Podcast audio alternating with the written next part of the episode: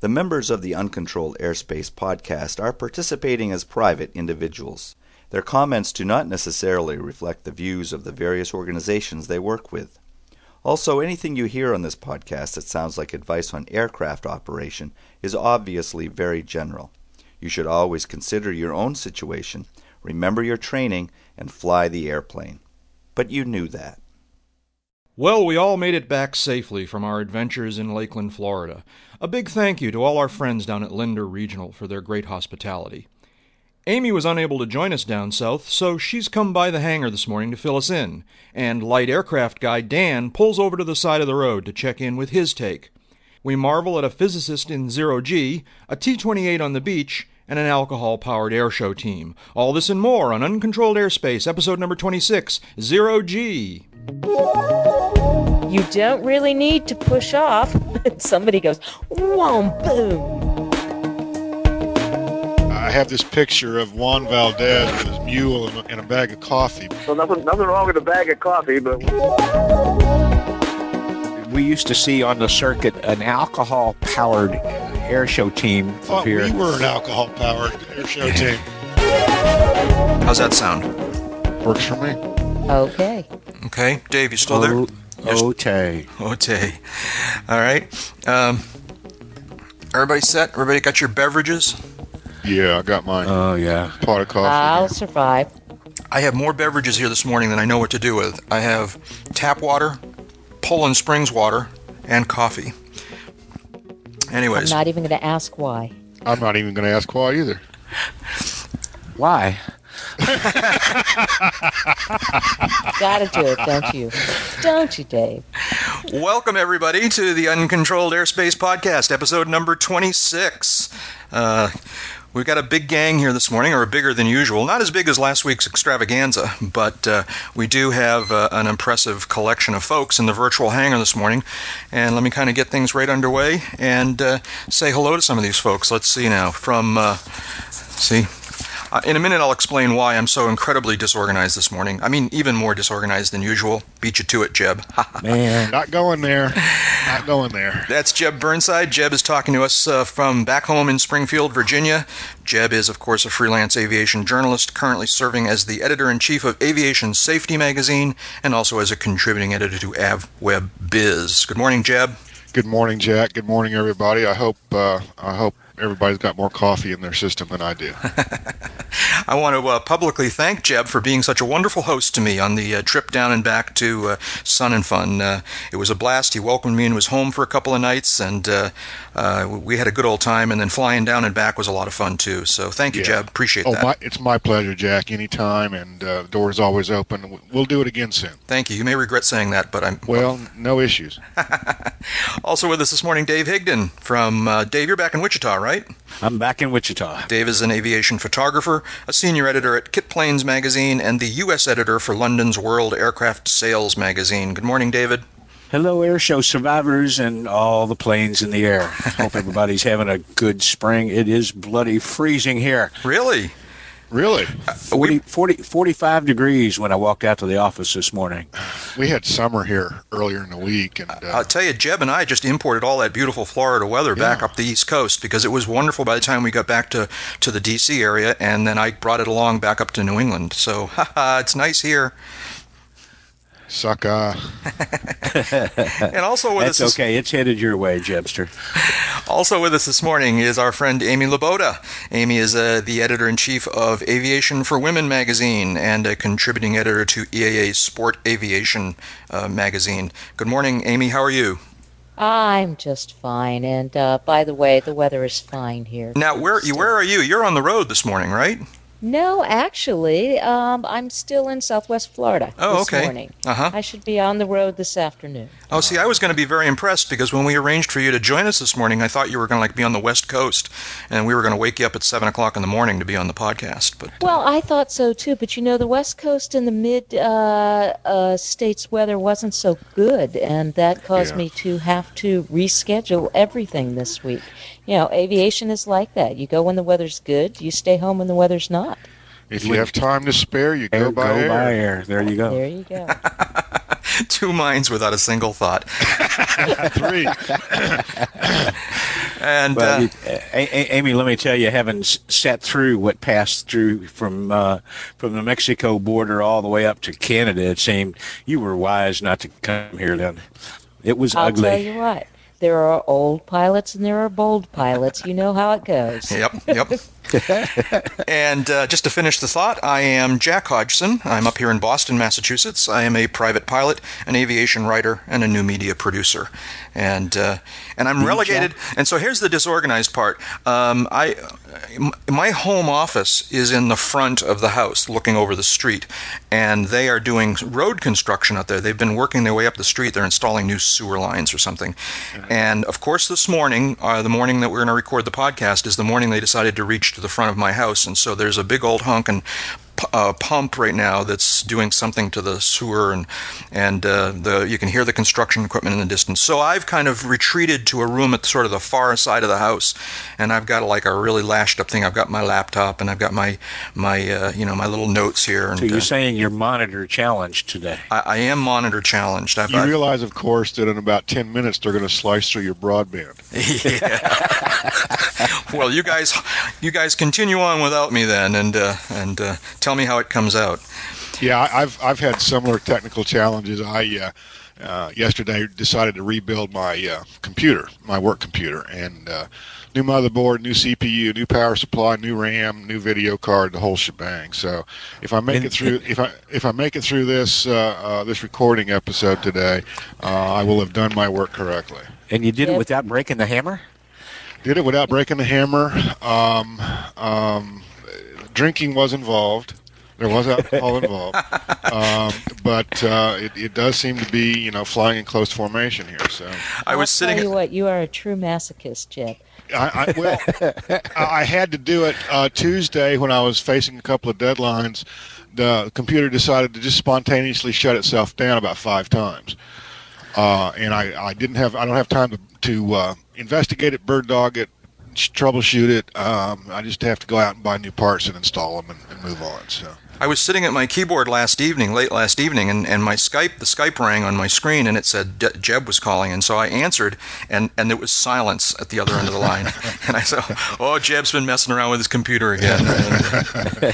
After about 2 more attempts, I finally actually heard his voice, and he seemed to have it running more well now, though. It sounds great. So the world will never be the same. That's right. Amy, we had hoped that you would be able to join us on our little extravaganza last week down in Lakeland, but your travel plans were such that you didn't make it into town before we did our recording. We did have a chance to chat with you offline later on, and we'd be interested to hear some of the things that you saw or were involved with down there that you thought were interesting. Well, I think one of the first, and I am so sorry that I was not able to join you. I heard it was a wonderful, wonderful thing that Sun and Fun Radio took great care of you. They did a good job. They were very nice to us. We appreciate that. However, what I saw there that was really neat, you know where I went? I went down on the line all the way to the west section of the flight line where the automobile adaptations were. Uh-huh. And I saw some fun little airplanes. Like what? Well, I saw, an RV with Wankel in it. I saw a Sonex with a Corvair. Huh. Engine in it, and in fact, that was a little bit interesting. I have a joke in there somewhere. No, there is there ever. Yes. And he was there at Sun and Fun on Friday looking for an engine. God bless him. And who is his name? It's a good friend of mine, Frank. Okay. Frank is learning how to fly and building an airplane at the same time, which is a whole nother subject. We're not going there. Yeah. Okay? Yeah. I get the most interesting questions from Frank, like, why do I need an airspeed indicator? Anyhow, to go on, he saw this Corvair, and he thought, oh, my gosh, I could do that? And I said, Frank, the question is not so much can you, the question is why would you? Well, it looked real nice in the application it was in, and the guy who was flying it said it flew real nice.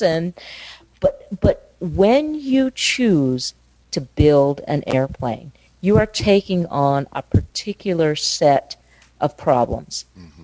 When you then decide on top of that to build the engine for that airplane, you have just opened up Pandora's box to a whole new set of challenges. And not that you can't do it. It's just that you sometimes you have to really counsel people. How much do you want to do at one time?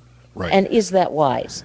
Well, now, what's your opinion on this, guys? It's interesting you bring it up in that fashion, because one of the items on our list to discuss today is the double engine failure of the prototype, or one of the prototype diesel Diamond DA-42s, the piston diesel-powered piston twin.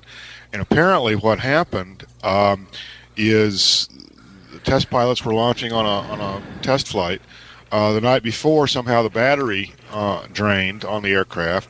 Don't know how they got it started and got the engines running. Now, keep in mind that this Tealert diesel engine is completely electronic. In other words, it has to have ship's electrical power to run. There's some redundant systems built into the airframe, et cetera, et cetera. But they got the engines running, went to take off, retracted the gear, and the electrical load on the airframe systems to power the gear retraction cycle tripped offline the engine control systems, and they had a double power failure. Put the airplane down, everybody got out. That's just an illustration of how airframe systems, engine systems in experimental aircraft need to play well and work together. Obviously, these people... Diamond has a few more engineers than the average home builder at their disposal. Well, and if you check Pandora's record with the FAA, it's never been very good. No. And the reality of the situation is that auto engines are always going to be very, very attractive options, except well, and the caveat there is that you open yourself up for a whole nother realm of experimental aviation. The appeal, start messing with the engine. I'm no auto mechanic person by a long shot, but apparently the appeal of the Corvair engine is, first of all, there's a huge community of Corvair hobbyists. I mean, to the extent that amateurs know about building and maintaining Corvair engines, it's probably one of the most well understood ones out there.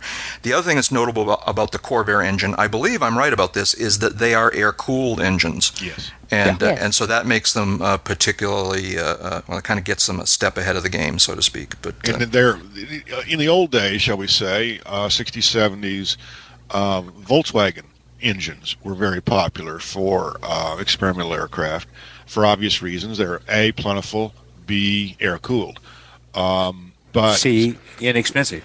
Inexpensive. Can we get back to that? Right. Yeah, it's exactly. Very attractive. Automotive engines in aircraft have, shall we say, a checkered history. One of the main reasons for that is they're simply not designed for long-term high-power output. You want an airplane engine designed from the ground up as an airplane engine is designed relatively low RPM and to produce high power at that RPM. Turning the prop directly. There's no reduction drive, etc. An automotive engine, you really need to put a reduction drive in there. That introduces a whole other order of complexity. But more importantly, those engines aren't designed to run at 75-80% of their rated power for long periods of time like an airplane engine is. And you get what you pay for. Do it, but their lifespan goes down. Exactly. Fast. Yeah. Well, and therein lies the rub. You can certainly do this and not spend a lot of money on it, but you're going to spend money again soon. Exactly right. Yeah. And reliability becomes an issue. If your lifespan on the engine is suddenly reduced, and instead of a 1,700-hour TBO, and I use that very loosely because there is no TBO in experimental aviation, truly, then all of a sudden you've got a 300-hour TBO. That's a lot of times to rebuild that engine. That's right. Particularly when you've got to spend at least the first 40 hours flying in a test area just to get the FAA to smile and say, okay, that's your baby now. Yeah. And there's one more thing, and this, I think, is what finally convinced Frank that despite the elegance of what he saw in front of him, probably wasn't a smart idea. You have to start all over. If the kit manufacturer recommends an engine and builds an engine mount for that engine and a firewall forward package for that engine, what are they trying to tell you? Yeah. Mm-hmm. So you have to redesign all that if you're going to go with a different engine. So anyhow, that was one notable that I saw there. Yeah. Jeb and Dave, we obviously heard some of your reaction to the show, but then we got a chance to wander around for about another day afterwards, and then maybe thinking about it since then. Anything else come to mind that was outstanding from Sun and Fun this year? I was more than a little impressed that 2 years in, there seems to be no slack in the acceleration of light sport aircraft development.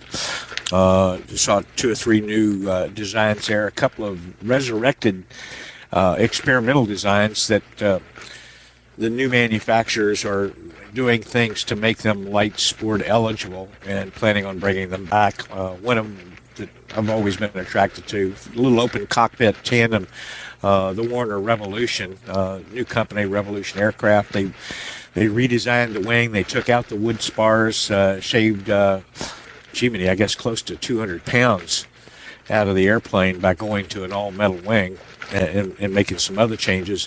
What I was most disappointed in, and disappointed maybe a little bit strong, is that there seems to be very little movement in the ELSA area. That's where you can buy a kit that is not 51% eligible for experimental amateur built.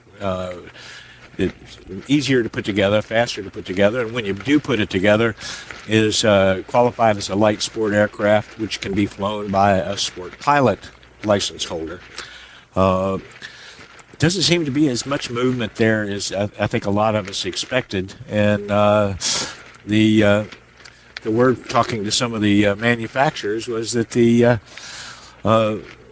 numbers just don't seem to be there. There didn't seem to be as much interest from the market as they expected, and since there is some expense and effort required to get the compliance certification for an ELSA, just as there is an SLSA, the market doesn't seem to be moving much in that direction. Several companies were talking about it.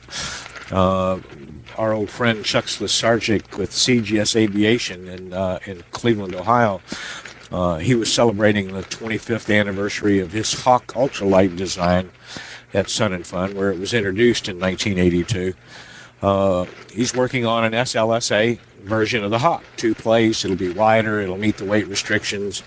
When asking Chuck about an ELSA version of it, he said he'd have to see if the demand was there, but so far what he's hearing most from buyers or interested people is about a ready-to-fly version. So, you think that's a price thing, a time thing, or they just want to buy something they can go fly?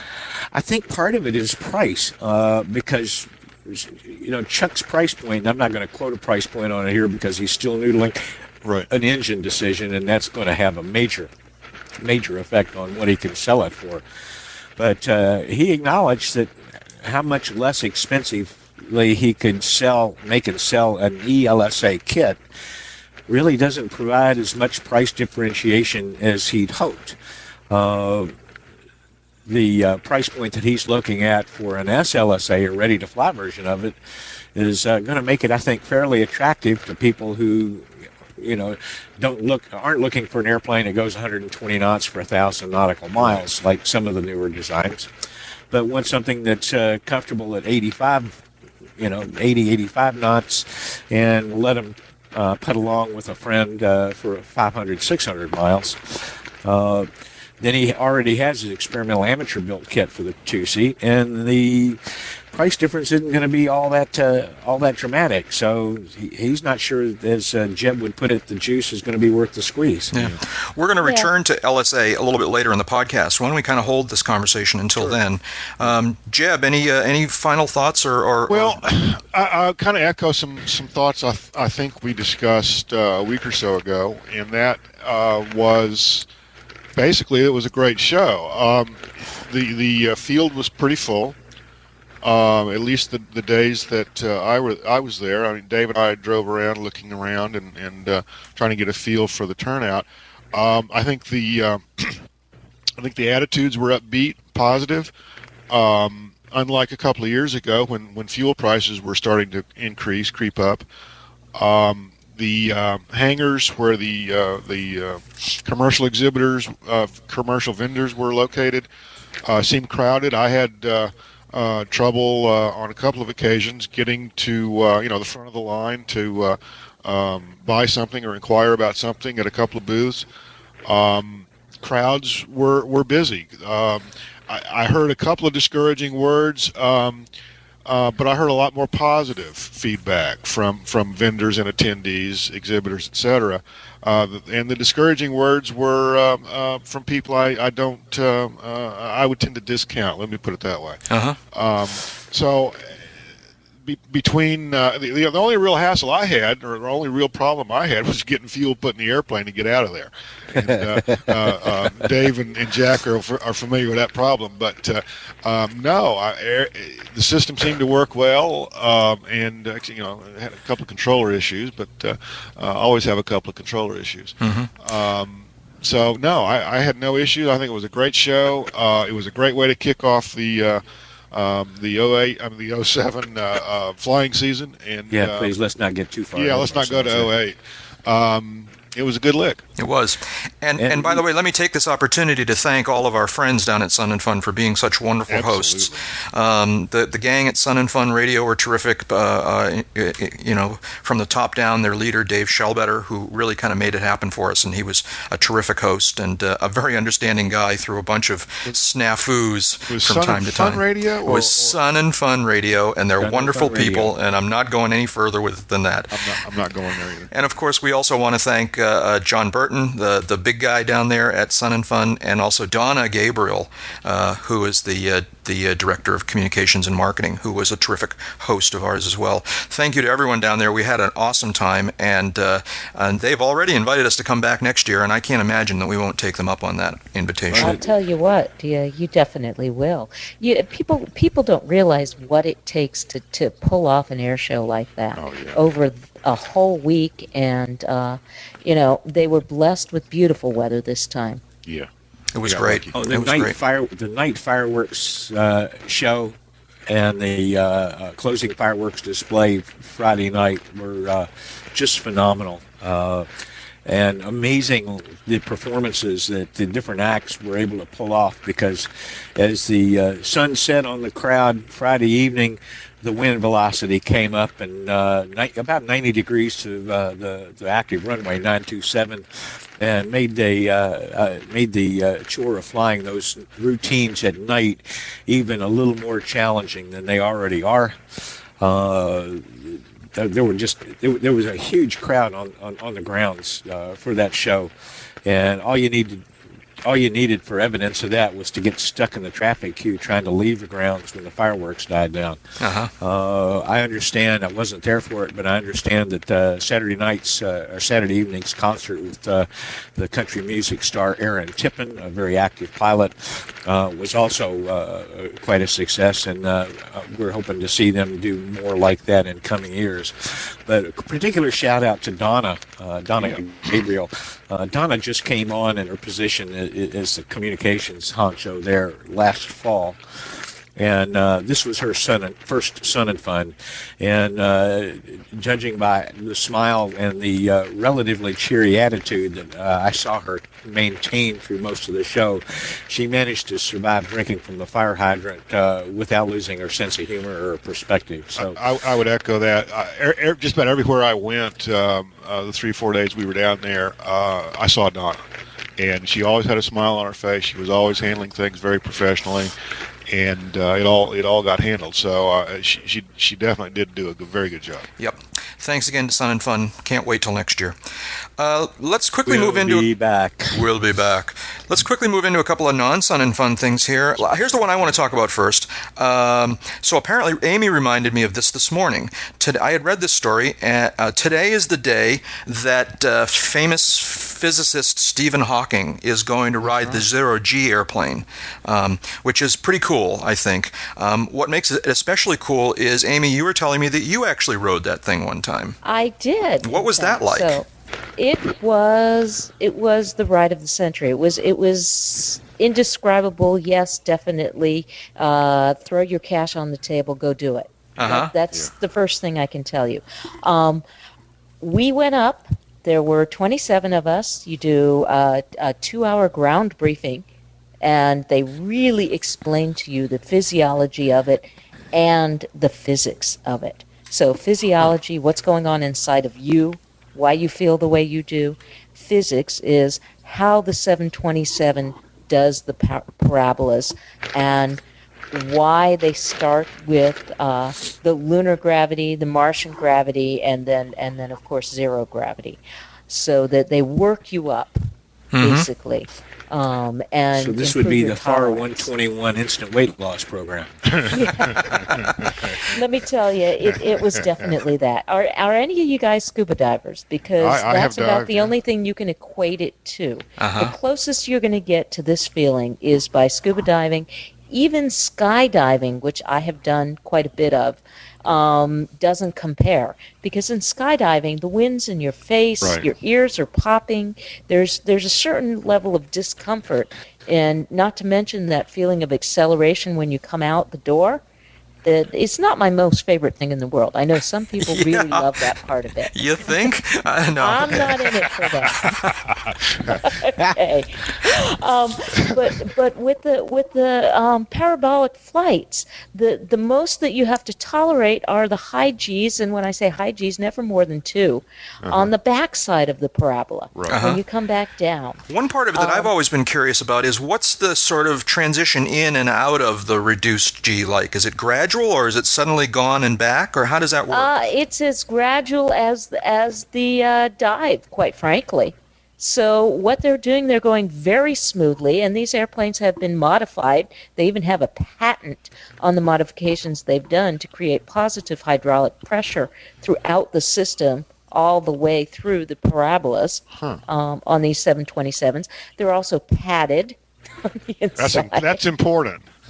Let me tell you how important that is. For the first time when they say, you don't really need to push off, somebody goes, whoa, boom. The funniest thing I heard was talking to the flight engineer, who thought the first time that he was flying a flight, he thought there were compressor stalls going on, because he kept hearing these boom, boom, boom, boom.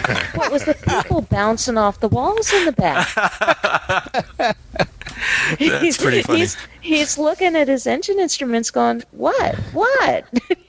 So how long does the actual, the flight, the span of time from the first reduced G to the last, how long is that? Well, really what you're talking about are 25, 27-second intervals. Now, that doesn't sound like a lot of time until you go weightless. And it's plenty of time, and you're going to do it 11 or 12 times, and you're going to build up, and you're going to do one of two things. You're going to blow your cookies after about 3 times, or you're going to love it. Uh-huh. Or both. Very rarely, once nausea sits in, do you fully appreciate the rest of the ride. Well, that sounds... Go ahead. Yes. Are the windows blocked off on the aircraft? No, they're not. So and you can see outside. Delighted. I came out of Fort Lauderdale, and I was delighted to see my home airport pass underneath me on the way out into the Gulf. They run these in blocks of 10,000 feet, basically between 24 and 34,000 feet. And they do it in big old warning areas out in the middle of the desert for Las Vegas, and in the middle of the Gulf of Mexico in the south. So they get out of the way of everybody else, obviously, to be able to pull a block altitude like that to do their thing in. And they do get limited by other traffic. Occasionally, they'll pause and let traffic go by. Mm-hmm. Now, this is the commercial endeavor, is it not, versus the mass military? It's Peter Diamandis. You might remember his name. Uh-huh. From the X Prize. He was associated with the X Prize. That's exactly right. And let me tell you that he's not charging Stephen anything to do this. I spoke with Will Whitehorn, who intends to make Stephen Hawking one of his passengers on the commercial flights into space. One of the first passengers, I might add. And this flight is a lead-in to see how Stephen does. Yep. And why are they doing it? Because Stephen has ALS, and he hasn't moved or gotten away from gravity in years. Right. And they're really trying to see whether or not zero-gravity conditions could help someone with this disease. That is very cool. And the name of the airline is Zero G. Zero G. Zero G. That's we'll put the web address in the show notes. And good luck to Stephen. We're both jealous and wishing him well. And we'll probably hear more about how that goes in the upcoming days. I'm looking forward to hearing how he liked it. I really, really hope it is the experience that he is hoping for. Absolutely. Before we move on, I want to remind everyone that in addition to listening to this podcast, we hope that you will all visit the Uncontrolled Airspace website at uncontrolledairspace.com. There's all kinds of good stuff there. You can see the show notes for all of our shows with links to the web pages we talk about and other background information. You can listen to previous episodes. You can check out the Uncontrolled Airspace blog, where we post GA-related items that we're following. You can get the phone number for our listener line so that you can leave us a message that we might even use on the podcast, and you can sign up for our reminder email list. Also, you can get instructions on how to get a free subscription to the podcast through one of the podcatcher programs like iTunes or iPodder or Juice or others. And we also want to remind everyone that you should tell all your friends that you do not need an iPod to listen to podcasts like this one. You can download the cast to any portable audio device or just listen on your laptop or desktop computer. So visit the website at uncontrolledairspace.com. One visit a week. That's all we ask. Joining us now in the virtual hangar is our friend Dan Johnson. Dan is the hang gliding and ultralight pioneer. As a matter of fact, one of the people responsible for getting Dave involved in all of this stuff. Dan is also an aviation journalist and, oh, by the way, the chairman of the board of the Light Aircraft Manufacturers Association. Good morning, Dan. Good morning, gentlemen, and Amy. Good morning. So Dan is joining us this morning once again by cell phone, once again from his motorhome, not in quite the exotic location you were last time. As I understand it, you're actually in transit, but you've pulled over to talk with us for a while. Whereabouts are you in America? Well, we're near Macon, Georgia, making our way back from Sun and Fun to the North Country. So that's where Higdon got his weird sense of humor. Okay. No, I'm not taking credit for that either. No, that was genetic. Tell us a little bit. We had hoped that you would be able to join us on the podcast extravaganza last week, but you were so busy with all your different responsibilities down there in Lakeland that you weren't able to come by. But we would love to hear about some of your reactions to the show and some of the things that you were personally involved in down there. What's going on? Well, it was really quite a show for the light aircraft crowd. Most notably, we, LARMA, have worked a new deal with Sun and Fun to assist them as their visitors come in the front gate to help them locate the light sport or ultralight or light airplane company that they're seeking, because as we all know, they're scattered all over the grounds of Sun and Fun. If you're a manufactured aircraft or vintage or whatever, you've long since established an area where everyone tends to collect. But the LSA crowd, being new in the aviation world, is just kind of picking spaces where they can find them. So to go compare airplanes is a bit challenging, and certainly if you don't even know where they are. So we had a nice big space right smack at the entrance. Almost no exhibitors and maybe no journalists know where that spot is, because all those folks come in at a different entrance. But everybody else came in and walked right by the llama tent, where we had a couple of different LSAs on display every day. They changed, so it was a different view every day. And it turned out to be just a real hit. People would come in and say, look, I'm looking for brand X, Y, or Z, and we'd say, come on over here to the nice big map, and we'll show you right where they are and tell you just how to get there and We got a lot of good response to that. Sun and Fun wants to continue that and, in fact, expand that idea for 2008 and in the future. Very smart, very smart. Every time you say llama, DJ, I have this picture of Juan Valdez with his mule and a bag of coffee, but... That's because nothing wrong with a bag of coffee, but what we've got is a bag of bolts. That's just Jeb lusting for the caffeine he hasn't had yet. That's what I figured it was too. Well, yeah, I've got mine, so I don't know what your problem is. But what else was Dan? What else was notable in your world down there last week? Well, the other thing is we had a major announcement by LAMA, and I keep doing that. It's Light Aircraft Manufacturers Association, as you mentioned kindly, and we're sort of the little guys to the gamma side of things, I guess. But we made a major announcement, and this has to do with three of the driest words you'll ever hear: compliance, verification, audit. Nobody but a regulator or maybe an engineer could love those words, but it's something new that LAMA has started, and how it connects to consumers and how it's a lot more interesting than those words is that as time goes on, additional companies will join the four that started the game and will start wearing a LAMA decal on the side of an LSA showing that after a manufacturer has made his statement of compliance saying that he is approved under the ASTM consensus standards and is therefore certified aircraft. At the 2-year point, they're required to do their own internal audit under the program, but many are embracing the idea of a voluntary third-party audit that they have to pay for, but which is much more modest in cost than something like a 9001 audit. Yeah. And when they are done with such an audit, it says that, look, we're not saying that the airplane is any different than it was or is perceived to be, but the manufacturer who said he complies has indeed done the things that he's supposed to do. And to a consumer, then, it's like looking for the Good Housekeeping seal of approval or the Underwriter Laboratories label. It says, look, this airplane is whatever it is, but it has been verified to have met the standards, and therefore you as a consumer can feel a little more certain about the certification. We're all used to a world where FAA and therefore government certifies airplanes.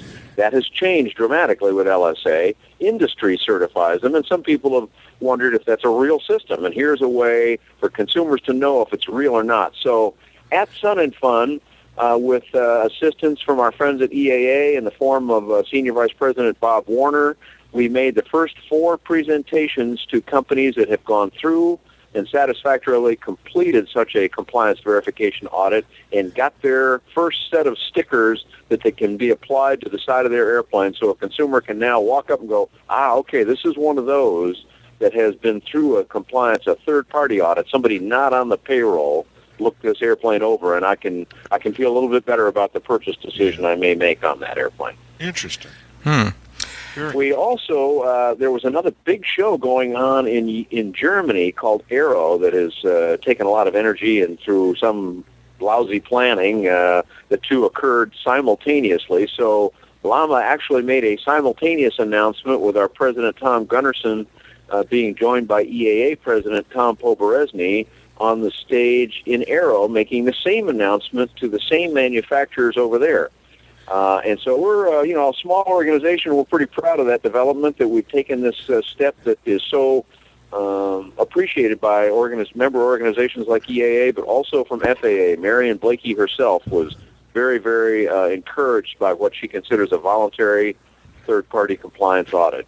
It's very smart. Again, that stuff's really dry, but, you want to know you're buying something good. How do you know that if you're not an engineer or had a chance to really inspect the company? And here's one more tool to use in making the right decision.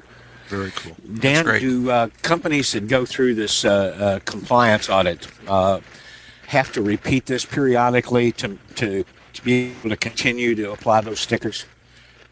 Yes, every 2 years. Every 2 years. So this isn't a one-shot thing where things can change dramatically and no one would ever know. If they continue the compliance audits every 2 years, the consumers should have some confidence that they're fairly consistent and they're meeting the standards year in, year out. Yes, and in fact, we're also confident that that whole process the manufacturer making the declaration in the first place and LAMA going in and doing a third-party audit on the second place will just get better over time because we'll all get better at doing this and we'll learn the ins and outs of doing it well. And I think that it's a strong thing for consumers. That's important as our numbers start to rise.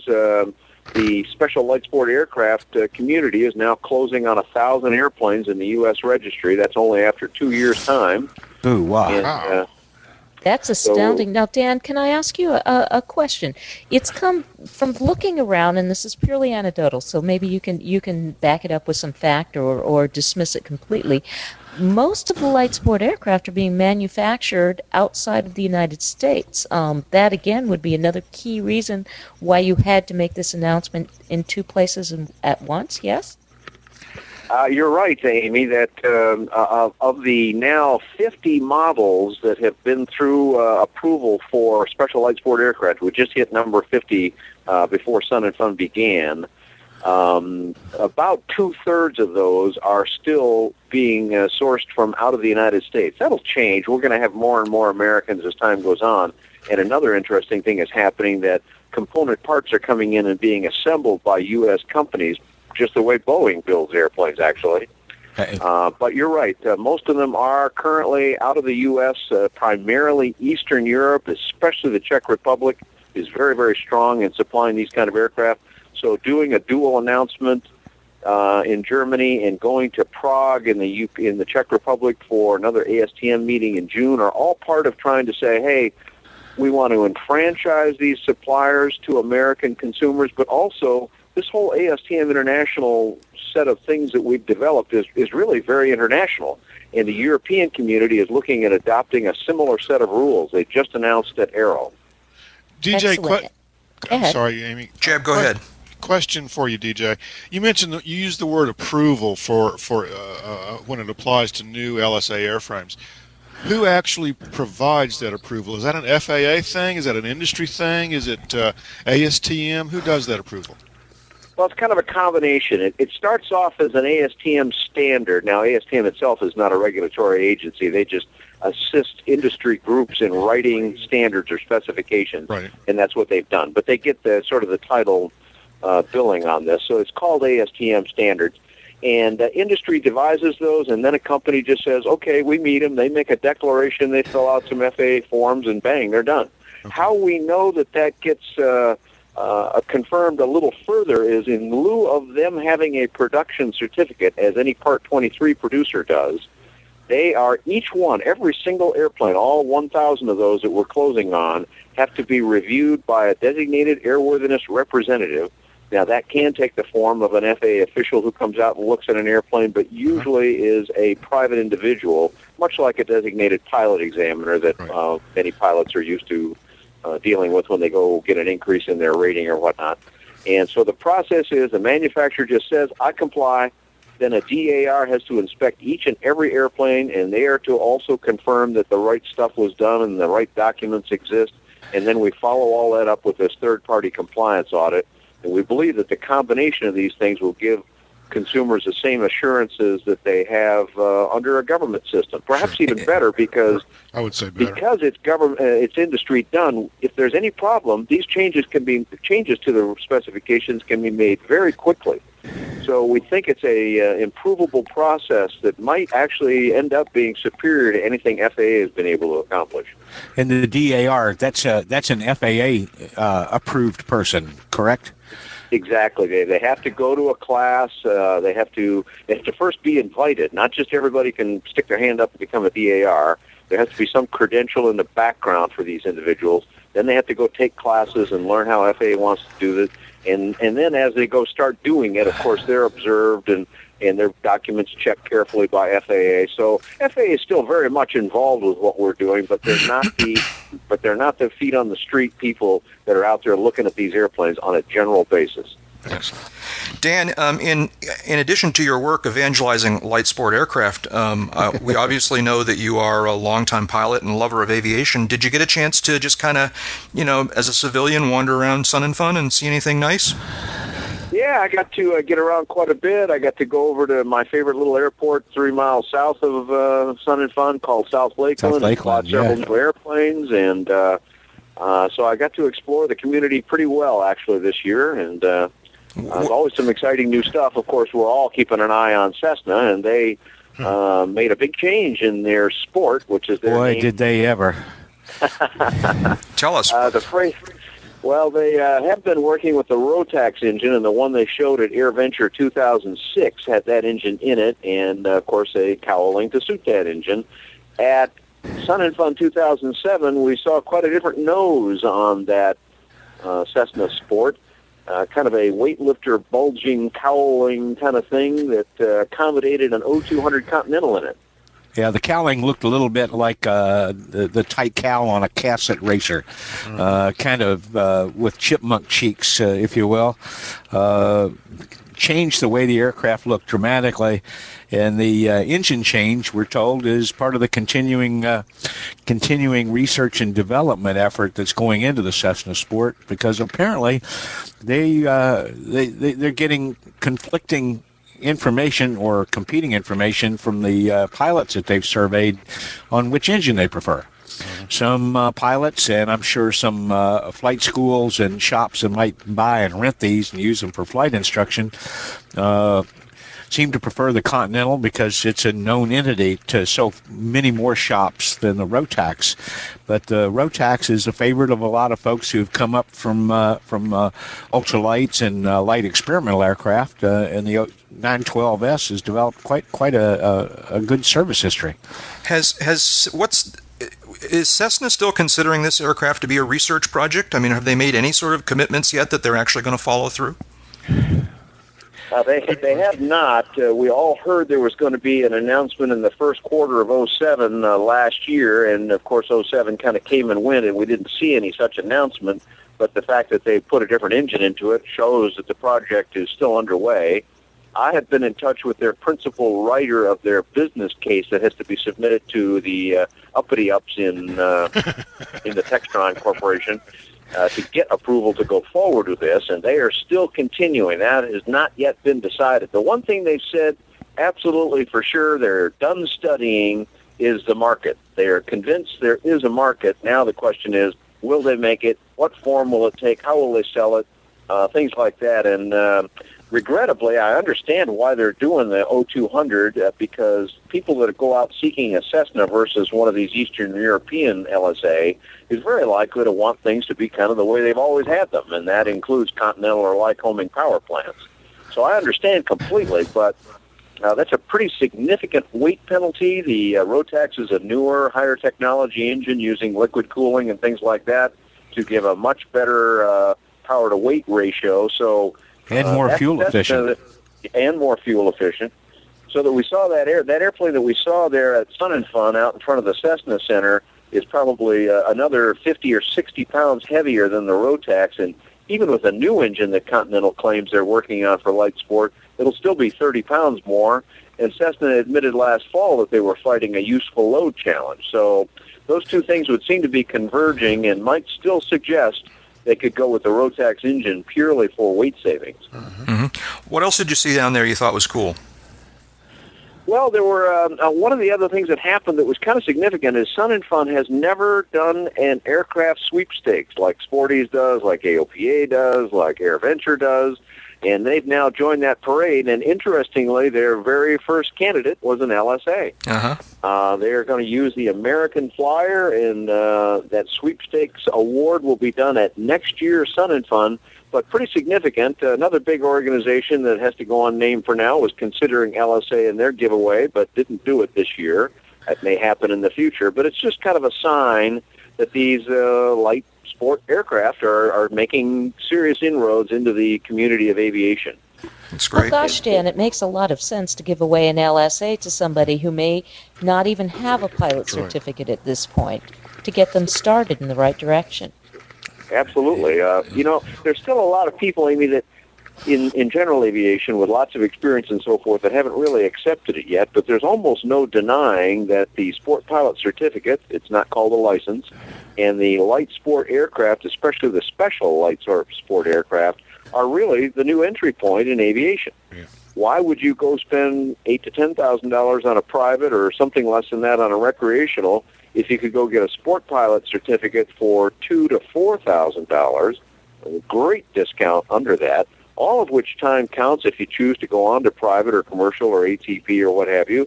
But clearly, if that's a place where you can get a license and start to enjoy aviation and it costs you significantly less money, I think that's where most people will start, since there's no penalty for starting there. Yeah, I know that's the truth, because I'm watching FBOs add these LSAs in and do exactly that. Bring in even their Part 141 pilots at the LSA level first. Yeah, there's a new, I say new to me, flight school here in the D.C. area. And they're using LSAs. I won't say exclusively, but they're certainly marketing their services as an LSA school. Yeah, it's great to see. What's phenomenal, just from my perspective, is the inordinate variety of designs and configurations that we're seeing in the LSA, among those 50 designs that have been approved. I mean, you got a little of everything from, as I mentioned, CGS Aviation's in development of its Hawk LSA, which is going to be very similar to the experimental and ultralight version, aluminum tube and Dacron covering, to Randy Schlitter's S7 LSA Courier, a little tandem bush plane that evolved out of a kit design that he's produced for years at Rand's in Hayes, Kansas, to the very sophisticated and very quick models like the CT from Flight Designs that cruises up there 110, 115 knot range and will go a long, long way carrying about 110 pounds of luggage. It's just all over the map, and I don't think I've seen this much variety in the entry level in years. Yeah. What fascinated me the most was coming across the Toxo, which is from Spain, where they re-engineered a kit airplane to become an LSA. They actually went back and re-engineered it to slow it down and make it an LSA aircraft. You only do that if you think you have a market. Right. Yeah. The beauty for these folks is that there's a potential world market. We have nothing to compare with that. When Cirrus won their long-fought effort to become certified, as did Columbia and Diamond and some other new names, when they took the Cirrus over to Europe, they had to go country by country and gain approval. That cost millions more, they say. Whereas for an aircraft in the LSA world, if these standards continue to proliferate as they have started to do, hypothetically a Spanish or an American or a Czech Republic or an Australian producer can say, I'm making an LSA and I can sell it anywhere in the world. That's a pretty cool development in addition to that diversity that they've thought. Very, very, very exciting. Dan, is there anything else you want to tell us about that I've neglected to ask you about? Well, I think we hit all the high points, but okay. I certainly appreciate an opportunity to speak on my favorite subject. And well, we love hearing it now. John, your cast of characters here on the air. So. Well, thank you. I don't want to kick you out. Can you stick with us for about another 10 or 15 minutes while we wrap things up? I sure can. Well, great. So, gang, what's we only have about 10 or 15 minutes longer here, but is there any of more stories floating around that we shouldn't put off until next week?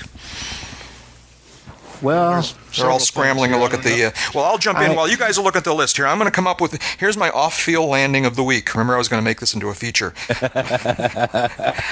How about the T-28 Trojan Warbird that had an engine failure and landed on the beach in Southern California, which just has got to be an image. Apparently, it landed on a fairly exclusive residential area called Mandalay Beach Park. Oh, yeah. Near Oxnard.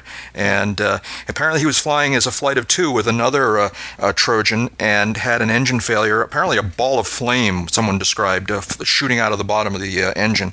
That's always a bad sign. And yeah, apparently they're already over the beach, and I guess he sort of was initially looking at the water and then realized the beach was a good choice, and so set it down on the beach, and the fire department were there pretty quickly, and they foamed the engine, and everybody walked away. So it wasn't clear, the story I read, whether or not the airplane was damaged, but somebody's wallet definitely was. Yeah, but kudos, another good off-field landing. That's my off-field landing of the week. What other stories? Well, the on-beach landing? On-beach landing. An on-beach landing, yeah. And the pilot's name was Sandy Beach. No.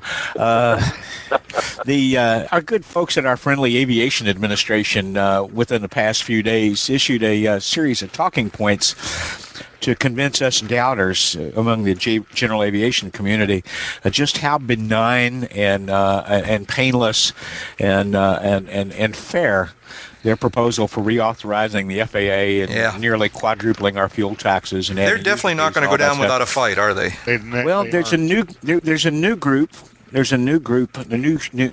voice in town called the Alliance for Aviation Across America. I'm sure Jack will put the link that I posted in the show notes. Absolutely. They launched about a week ago with about 2,200 to 2,500 members. I don't remember right off the top, but right after the FAA came out with its talking points, this new group responded with its counter talking points. And since the FAA's information had a "trust us, this is accurate" tone to it, that is, they didn't cite any sources. They didn't send us to any information that backed up their statements. They just said, here's what we're saying. Trust us, it's accurate. The Alliance for Aviation Across America and these counter talking points go chapter and verse what's wrong with the FAA's talking points and what's wrong with their proposal. Now, it's been my good fortune to hear from all three of my federal lawmakers here in Kansas in recent weeks, Congressman Todd Teehart, Senator Sam Brownback, Senator Pat Roberts, all seem to be coming down on the side of the issue that you might expect from lawmakers that represent a town like Wichita, Kansas.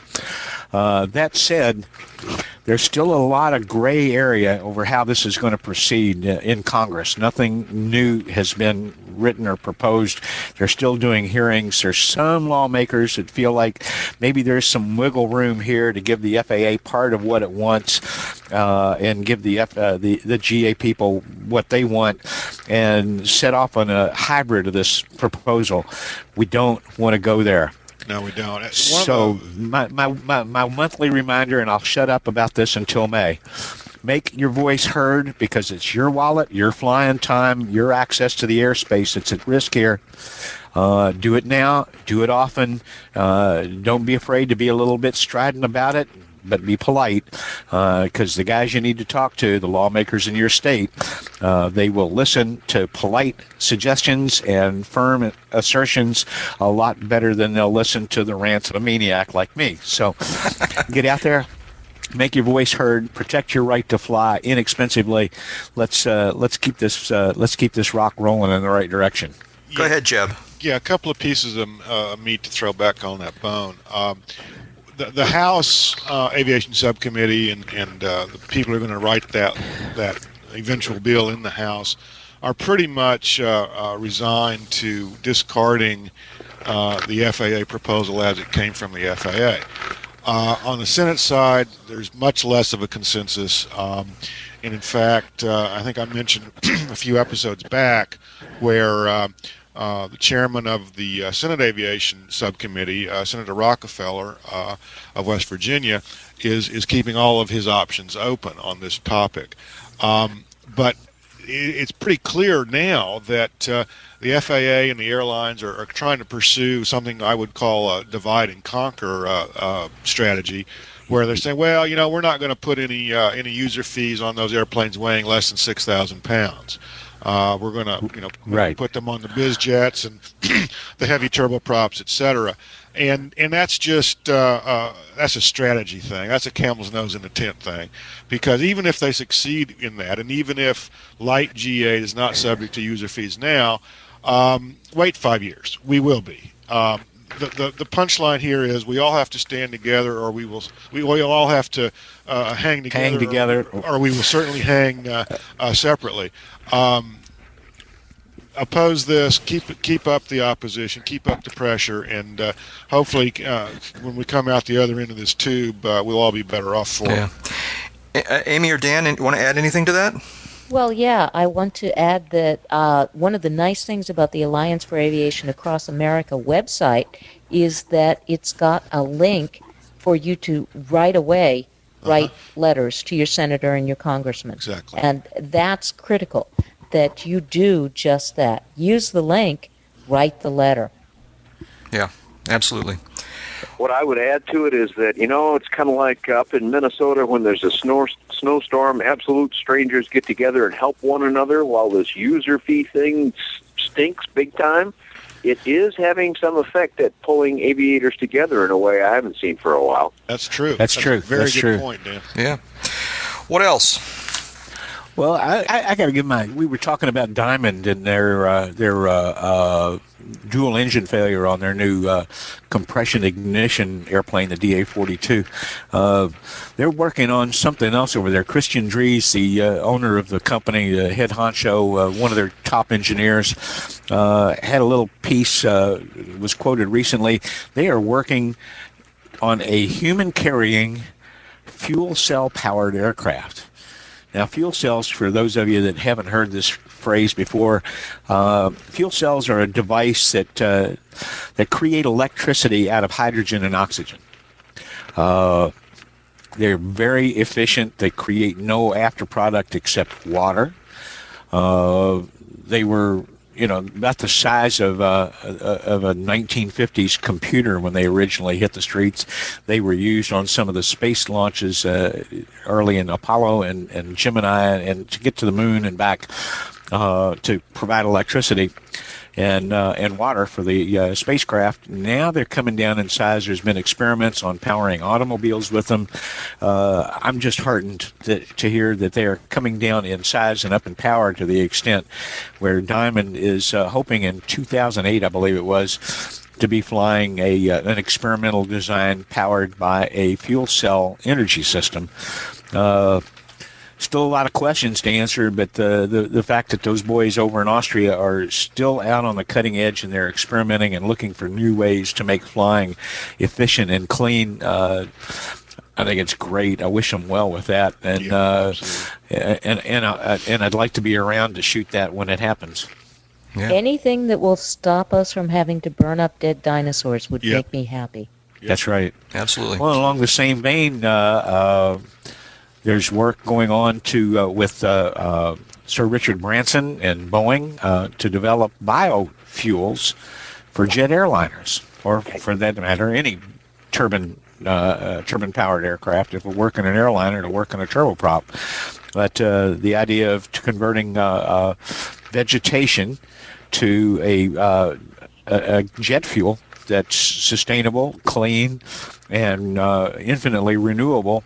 Just another way to cut the ties with the big oil companies and all those not-so-friendly nations that we keep having to do business with. But it isn't going to have that same jet fuel smell, you know, that kind of thing you get.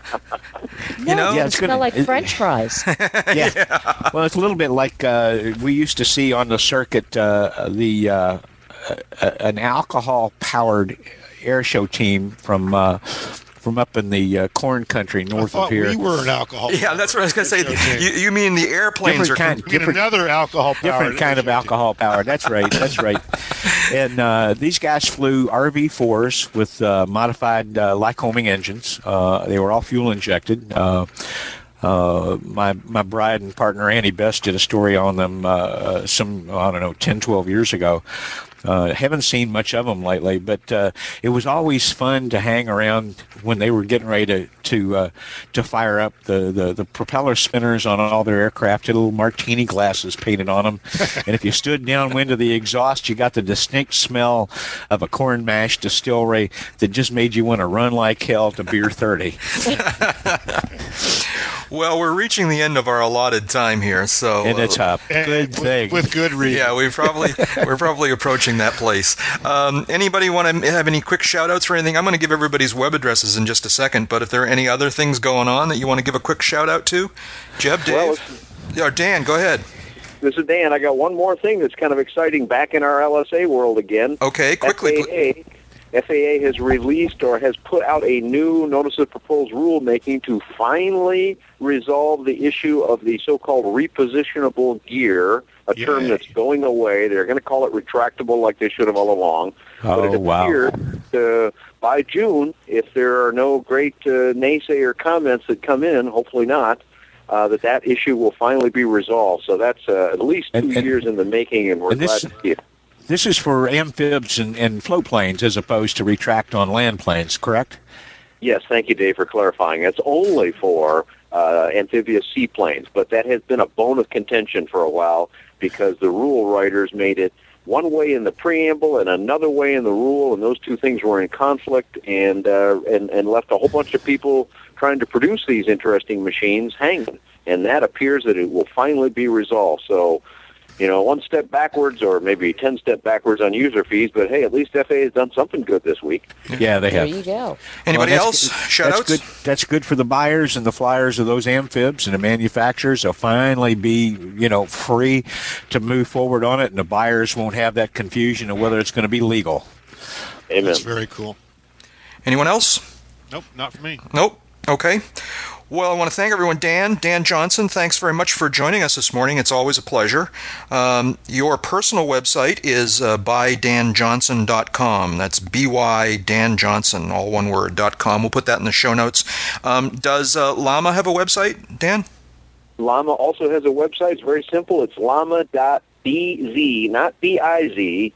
That'll get you a Llama the Animals, but if you want Llama the Airplanes, it's LAMA.BZ. .BZ, as in sort of business, sort of. That's correct. BZ, yes. Okay. Well, thank you, Dan. We appreciate you being with us. Amy, people want to learn more about Amy and her work, can go to the Aviation for Women magazine website, which is at wai.org/magazine. That's whiskeyalphaindia.org. org/magazine. Thank you, Amy, for being with us this morning. Very welcome. Dave Higdon, of course, is always to be found at davehigdon.com. Lots of great aviation pictures there and information about his latest schemes and his some beautiful aviation pictures there for viewing and purchasing. That's at davehigdon.com. Jeb, of course, at aviationsafetymagazine.com and also avweb.com, and of course JebBurnside.com. I'm Jack Hodgson at JackHodgson.com, and you can visit all of us at the UncontrolledAirspace.com website. Thank you, everyone, for listening, and we'll talk to you again next time. Happy flying, everybody. Keep those cards and letters coming. Johnny, side up. Science on blind faith declares reliance. What we need more of is science on blind faith declares reliance. What we need more of is science.